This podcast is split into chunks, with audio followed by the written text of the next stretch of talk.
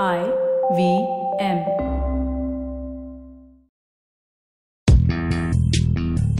You're listening to a special edition of Paisa Vaisa featuring Mr. Kaustubh Belapurkar, Director of Fund Research at Morningstar. In the first part of this series, Kaustubh talks to Anupam about his journey to Morningstar, the risks and returns you can expect from investments, allocations of assets, and more. Folks, welcome to Paisa Vaisa. I'm your host Anupam Gupta, B50 on Twitter. I know a lot of you have this question which mutual fund is ideal for me and how do you choose the right mutual fund? Well, in this special series, we are going to look at investment advice. I have with me someone who's from Morningstar and Morningstar is a firm that is into investment ratings. If you go on to the website morningstar.in, you will find a lot of ratings across products, whether you're talking about debt mutual funds or equity mutual funds. You'll also find a lot of stuff about research. You know, if you're researching a stock and how do you exactly choose a good stock. So, this series is going to be on investment advice. I have with me Kaustubh Belapurkar from Morningstar. Kaustubh, welcome to the show. I want to start this segment with a brief in- introduction to yourself, the work that you do at Morningstar, how you landed up here, and you know what's what's really what's Morningstar about. Over to you. Uh, hi, Anupam, and you know, firstly, thank you for having me over here. Thanks for being here.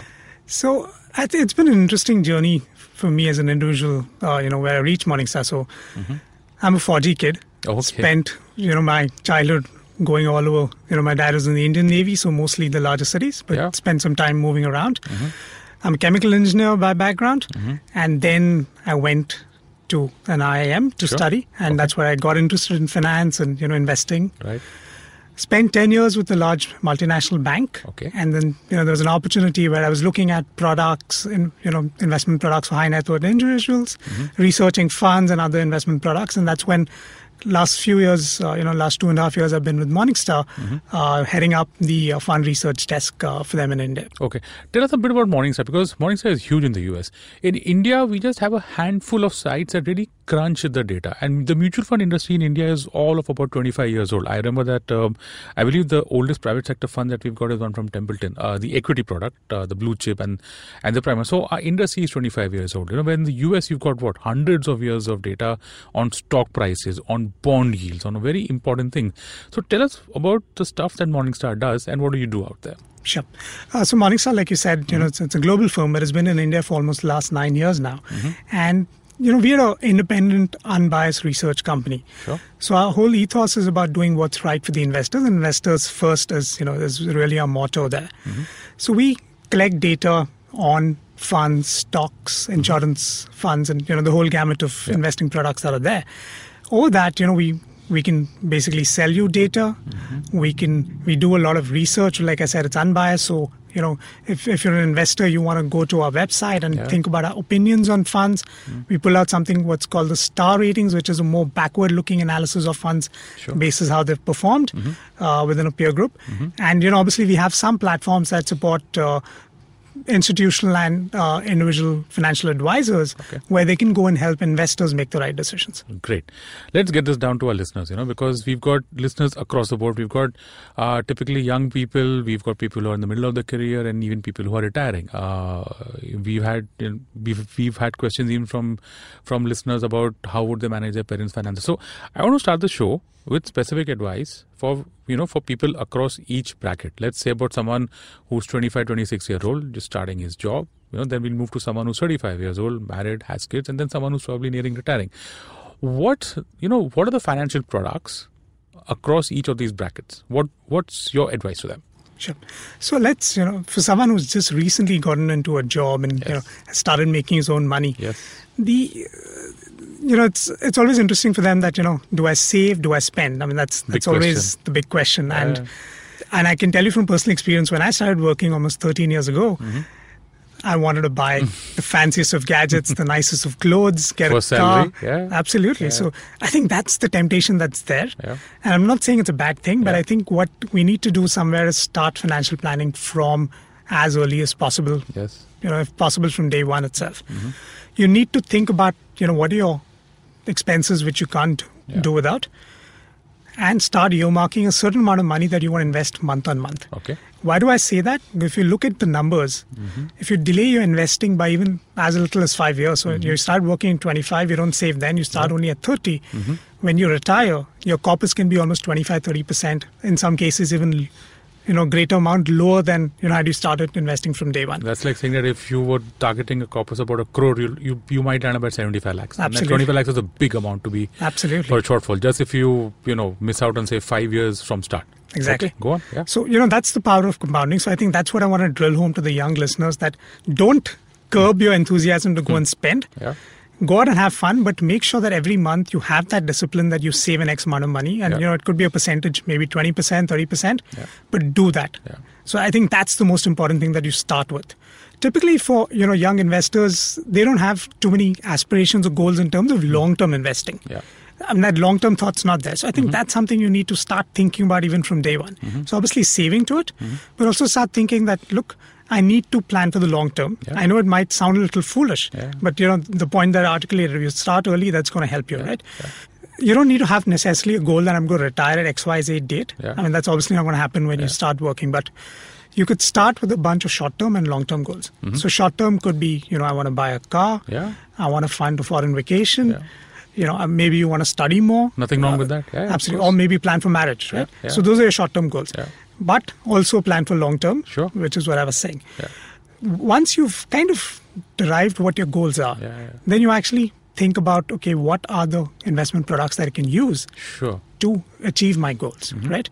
So, what would your goals help you derive? There are a couple of things. One is the expected risk and the return that you would want from your portfolio Mm-hmm. to actually deliver those goals. Hmm. So, you know, all of us, so we could either go to a financial advisor or Hmm. if you, you know, have some time and the wherewithal, you can actually do it yourself. Yes. It's a simple Excel thing. Put in, you know, your Yeah, compounding yeah, yeah. rate, put in inflation rate. We'll get to that. That you know, that's a separate discussion on its own. Sure, sure. Okay. So basically, look at what your goals are. Think of what your risk return and your time horizon is, Mm-hmm. and that really decides the products or the types of investments you want to make. Let's take it into a specific example. Okay, so I'm who, I'm someone who's 25. I've started a job that gives me what say 50k a month, Mm-hmm. and I say, uh, you know, and I'm saying 50,000. You know, after everything else is left, uh, let's say that I've got 10,000 rupees of savings left with me after taxes and all kinds of stuff. I think the interesting part is that PF is removed from my salary by default. I don't even see it going. That's right. Do you think that we should somewhere inculcate a behavior of say starting an SIP and just assume it's like a PF? Okay, do you, do you think that makes sense? Absolutely. And, Okay. and I think you've hit the nail on the head there. Uh, but the important thing so, PF is more like a fixed return, fixed sort of income asset. Yeah. For a young investor, Yeah. uh, you already have that fixed income asset that's there. Yes. It's very important for you to start thinking equities at this point of time. Okay.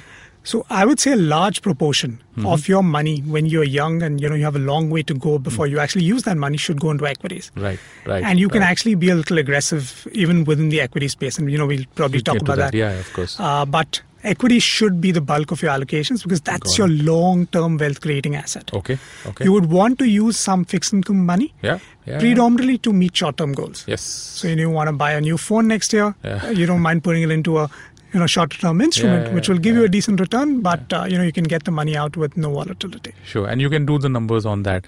Um, you know, so what we're talking about, the folks, is that you need to just first, of course, first is you need to sit with a pen and paper or or an Excel file and figure out uh, what your savings like. You know, and you need to at least have some confidence in it. Don't say that this is how much you'll save in the first month. Just make it a rule, make it a discipline. You'll say you'll save at least ten thousand bucks for the first year. Start with that goal, start with that number, and stick to it. Commit to it. That's really what's important. You know, um, the point that Kaustubh is making on equities the fact that he's saying that you should give it a higher allocation is simply this that over the long term the more the longer you are invested in a product like equities okay and when i say equities i mean i'm i mean mutual funds uh, equity mutual funds of course if you're bold enough to invest in stocks on your own all the best to you with that but the longer you hold them the lower the risk of making a loss Kaustubh, you want to touch upon that Yeah. So I, th- I think you've touched upon a very Yeah. very important point. and investors tend to worry that you know I've looked never I've never invested in equities. Mm-hmm. I've only seen the market go up and down. What do I do, right? Hmm. So a couple of things. One is uh, if you don't have the knowledge or the time to look at stocks, Mm-hmm. I think we have some excellent equity mutual funds and, and managers there Yeah. who are doing a great job, you know, adding alpha to your investing. So that's one product that you know you should definitely look at it. Mm-hmm. And the other important point that you touch upon about you know the longer your time horizon, Yes. your volatility or your probability of default or, or loss Mm-hmm. reduces, and that's that's I think that's the crux of equity investing. Yeah. If you look at the way the Indian markets have been, we've seen some sharp drawdowns. Yes. You know, 2008 was a classic case in point where we've Yes. seen a sharp fall, but if you invested then and now, you know at, at you're staying today, you've actually Yeah. made a healthier return. Yes, that's right. That's right. So in fact, uh, data, you Yeah. know, we did some number crunching and what we saw is that at any point, if you just look at your broader indices, Mm-hmm. you know, your Sensex or your Nifty, Hmm. had you stayed invested for a period of about 10 years, on no single day would you have made a loss. On You no single on day. no single day. Wow. Okay, that's fantastic. So that's okay. so that's the proof of the pudding that you know long term works in equities. Yeah, and and and just imagine if you're holding the product for 25 30 years you know you start at the age of 25 you have a working life of what 30 40 years you're out at 65 and that's massive the kind of money that you can build on that just by reg- just by a simple product like SIP is really big so folks i hope you get that uh, any numbers to support this out there i'm saying that what does past data tell you okay um, one what is the sensex returns over the last 15 20 years whatever the number that you feel is right and on a median basis say an average mutual fund i'm not even going to go to large cap mid cap whatever it is whatever is the real comparison what are the returns what does the past tell us okay? Because neither you nor me can predict the future okay? And i'm not even going to put my foot out there because i know how tough that is. But i just want to compare the indicative returns for an equity mutual fund and a debt mutual fund okay Sure. So, you know, like we were saying, past Sure. returns, if you look at a rolling 10 year return basis, Yeah. the average return for the broader benchmarks is in the range of about 12 to 13%. okay And uh, fund managers have obviously added a lot of alpha over Sure. the benchmarks, Yeah. anywhere between 200 basis points to 500 basis points, Mm-hmm. depending on the kind of fund. So, you would. On an average, obviously, this is past performance, like you rightly said, may or may not be repeated. Sure, We'll be seeing anything in excess of 12 to 15 percent through equity mutual funds. Uh, you know, if you've at least a 10 year horizon. Correct. And I think that, uh, folks, you must be wondering that why am I even investing in equities? You got to figure that out on your own. For me, what works is that I just want something that beats inflation. Okay, I don't have any. Um, I, w- I would want my portfolio to give me a return of 25% per year. But honestly, you know, that you might get in one year, maybe two years. But if you've got a holding period of 10, 12, 15, 20 years, you might have a few good years, might have a few bad years. But over that entire long term you want your portfolio to beat inflation and if inflation is running at whatever 5 7 8% depending on on where we are and the markets give you 12% even even the sensex and Kaustubh is talking about uh, uh, you know some of the best managed mutual funds which give you much higher so that is the kind of returns that you could expect. You don't even want to get into stuff like what does 15% compounded for 25 years look like? It looks like a lot of money, believe me. Also, that's the good news on on on on on on on equity funds, debt funds. Tell us about that. So, What are know, their returns like? So debt funds, obviously, there are different types of funds, but Mm-hmm. traditionally, if you look at money, you know, linked to interest rates, Yeah. could be anywhere between six percent to upwards, slightly high single, you know, Sure. low single digits, Yeah. uh, double digits rather. Yeah. Um, so it depends on the kind of fund, but the volatility of these funds is Hmm. is a lot lower, which is which is really what you're going to use debt funds for. Yeah. Mm-hmm. You want short term parking of money, you can park it. And we've seen these ads on television, right? Mutual funds. So sahi yeah, yeah, yeah, yeah, yeah. what people think that you know once you've put your money you can't get it back Yeah. but that's not true for all funds That's right. you have funds that you can just put it for a day Yeah. um, Literally overnight. absolutely Yeah, Uh, you can you know put in funds that are probably three months six months so there are a varied amount of debt options that are available Sure. suited to each investor's needs Mm-hmm. so but yes i mean that's going to be your more conservative investing strategy Sure. uh, which would like we were discussing a lower proportion in a young investor's portfolio Great. So I'm going to give you two examples so that listeners, um, let's say that you've had a fantastic year at your job and you've got a nice big chunky bonus. Okay, I, I think it's bonus time now, isn't it? Roughly yes, March. April, or something. let's say you've got I don't know maybe one lakh or two lakhs of, of bonus. What do you do with that? Okay, I, I know you can spend it and buy the new iPhone 10 or whatever it is. the, the, the the smarter thing to do is just go and park it into a debt mutual fund, right? One of the safest mutual funds, an overnight liquid mutual fund or something. Why there? Okay why not in an fd Uh, you could park it in an, in an fd that's your choice really but And FD and a debt mutual funds, you know, they're both fundamentally different products. You want to just put it there till you figure out what you want to do with that money. Okay, I'm going to leave that on you. Uh, you could probably, you know, you say you put in one lakh right now, and uh, so I believe that a ultra short term fund or a liquid fund would give me what six, six, seven percent per Six, year. yeah, six half right now. Okay, so that's at least better than a fixed deposit. Okay, for a for say even a one month or a three month basis, keep it there. It also has liquidity. Remember that in a, in a fixed deposit, if you break the fixed deposit before it's due, you lose out on a bit of interest rate. Okay, That's right. so there you go. So that's what a debt mutual fund is for. The other thing that uh, Kaustubh spoke about was let's say you want to buy an iPhone. I don't know, 10, 11, 12, whatever it is. And let's say it costs 50, 60,000 bucks. You know, you could just set up an SIP into a debt fund, which assume that it gives you 7% a year.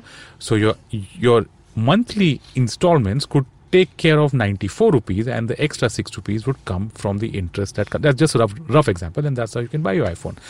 Uh Kaustubh, let's move on to the second stage of life okay? I'm 10 years into my job. I'm whatever 35 40 years old.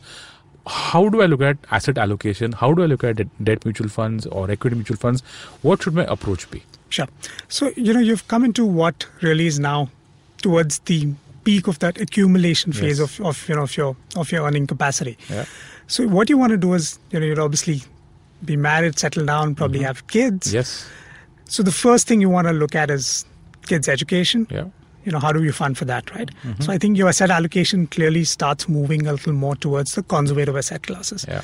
Because A, you want to have visibility on funds which you would need maybe in the next two years, five years, depending That's on how old your kids are. Yes. So you would want to put that into more conservative funds like debt mutual funds. yes And within that, obviously, you know, we can discuss what are the Sure. suitable alternatives. Uh, your equity allocation will would have already grown in the last 10 years if you started investing at 25. Let's look at both. Someone who's who's just woken up. You know, let's say that he spent ten years throwing his money all over the world, and now he says that you know, okay, I've realized that I need to save. Let's look at both. Uh, someone who started early on, that's great.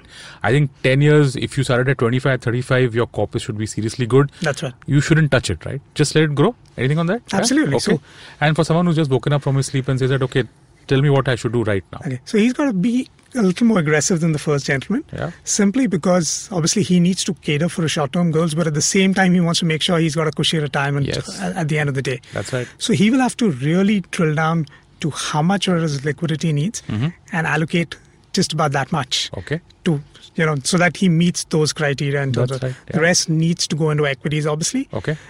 He'll have to be really smart about you know getting in and staying invested to the Sure, end sure. so that's something he'll have to kind of really stick to that discipline Okay. but yes the debt would still remain an important Important, component yeah. to meet his short-term goals. The thing is, it's it's a it's a it would be a smart idea for him to look at aggressively increasing the amounts of SIP every year since he started late. Do you, do you think that makes sense for him? yes i think he'll have to he will have to squeeze every single penny of his Hmm. savings and invest Yeah. because you know even if he's starting late i think the exercise he needs to conduct is that how much does he need for retirement work backwards the number might shock you that i need to Mm-hmm. yeah, invest I know. It's a tough you know, one. Yeah, yeah, but you have to you have to bite the bullet because Okay. you know if you don't do it now it's going to be too late to course correct beyond that Got it. Okay.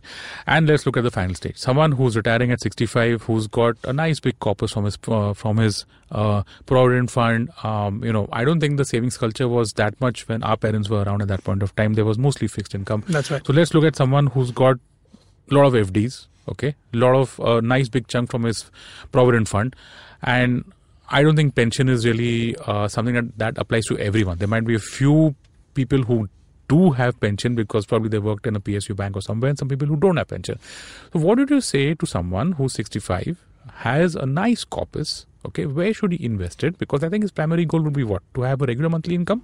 What That's should be, what should the approach be for them? So I think for a, a person like this, Yeah. it's important. A, like you said, a regular monthly income is paramount. Mm-hmm. So you need to figure out how much do you really need from a regular monthly income, Mm-hmm. and hopefully you have a sizable enough corpus that Yes. will meet that Yes. requirement. Yeah. Because you know, there's you either dip into your savings, Yes. or the classical way of doing it is that your savings lie as is, Yeah. and they generate enough return month on month that you would taken care of your your monthly expenses. And if I were to put that in numbers, that let's say that I have a crore sitting uh, as my corpus, as my savings in Provident Fund or wherever it is, 8% would give me what? Uh, 80 lakhs a year? Uh, Okay, 8 lakhs. Eight, eight lakhs. Eight lakhs. Oh, sorry about that.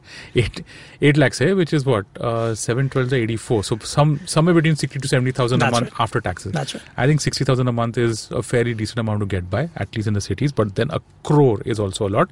What do you think is that sweet spot? You know, what should a person target as returns? Fairly, I won't. I will never use the word guaranteed. A reliable rate of return every year, six, seven percent. So I would say between uh, seven seven percent. I think for a because what you know even a retired person can Yeah, do is yeah. if he knows that he can meet his monthly income through say eighty percent of his portfolio in debt, Yeah. he can actually use the remaining twenty percent as a little bit of risk capital. Okay. Sure. Yeah, it's yeah. not like equities needs to be completely shunned, Yeah, but it should be a marginal proportion depending on your requirements. That you can actually use that for you know. Okay, you've retired. You want to go see some new countries. Mm-hmm. Why you you can use that, Yeah, yeah, and you know that money could give you great returns over the next three years. But you shouldn't worry about it. That's the point because you're, the remaining eighty percent is taking care of you know your your needs. Okay. And obviously, you build in buffers for hospitalization and other medical uh, I know, guess your expenses. your pre your your mediclaim should probably take care of that. So, also, um, here's the thing, you know, um, the financial services, uh, pro- the products in India are all of some 20, 20, 25 years old. Our parents have seen much more before that. I remember there was this time, uh, you know, when my dad or my mom would, uh, somebody in the family chooses to become an, an LIC agent. The first thing they do is they come to our house and say, "Keep policy le lo. And you'd find that by the end of the year, or you know, you're just paying some premium for some policies here and there. And it, so, someone who's 65 lands up with a lot of policies that he's paying for. You know, do you think it's a good idea for someone to sit with these guys, make a list of these policies, figure out which one they really need, okay, and go ahead and liquidate those that don't? Do you think that's a good idea? Absolutely. In fact, I faced the same problem with my father-in-law, uh, where uh, he's collected I don't know how many Yeah, insurance yeah. policies, and clearly we need to sit down and you know drill down to what's really required. Hmm. I think from an insurance perspective, term cover is great. Okay. Uh, you need some of that, Yeah. but the rest of that can you know flow into traditional investing product. Yeah, yeah. So what Kaustubh was saying, folks, is that um, you know when you make a list with your dad, your mom, or whoever it is, uh, you want to figure out which is a pure life insurance policy. That's what a term cover is called, versus a ULIP. Okay, the, what's called the u- the what's it called? Unit linked insurance product. Okay stuff that has a mix of both investment and insurance. I'm not going to get into you know uh, whether it's a good thing or a bad thing but suffice to know that if you have a term insurance you just have pure life insurance and that's a good thing because you're not paying anything extra. Whereas if you want to do in investment okay you would want to look at a mutual fund or stuff like that. So just sit down make make that list and figure out which ones you need which ones you don't. Because you know if you've got a ulip for even 10 20 years that would that corpus would be nice. Okay you maybe you don't want to let that remain where it is and take that out and probably put in a mutual fund. So sit with your parents or whoever the re- retired person and figure that out. Okay so you know uh, we've come to the end of our first segment. Kaustubh thanks a lot for that. Folks uh, in this episode we spoke about uh, specific advice for people who are just starting their career for people who are in the middle of the career and for retirees. Um, and with a lot of asset allocation also in terms of uh, equity and debt and mutual funds and stuff like that. So stay tuned for the second part where we're going to talk about mutual fund research okay? We're going to talk specifically how to choose that fund you know that uh, that fund and that's really morningstar's uh, strength on their ratings figure that out for us we're going to talk a lot about that stay tuned Thank you for listening. If you have any money related questions, you can tweet to us at IVM Podcasts or email us at paisavaisa at the rate indusvox.com. No material on the show should be considered as financial advice. The material on the show is for informational purposes only. Please consult a financial advisor before taking any investment decision.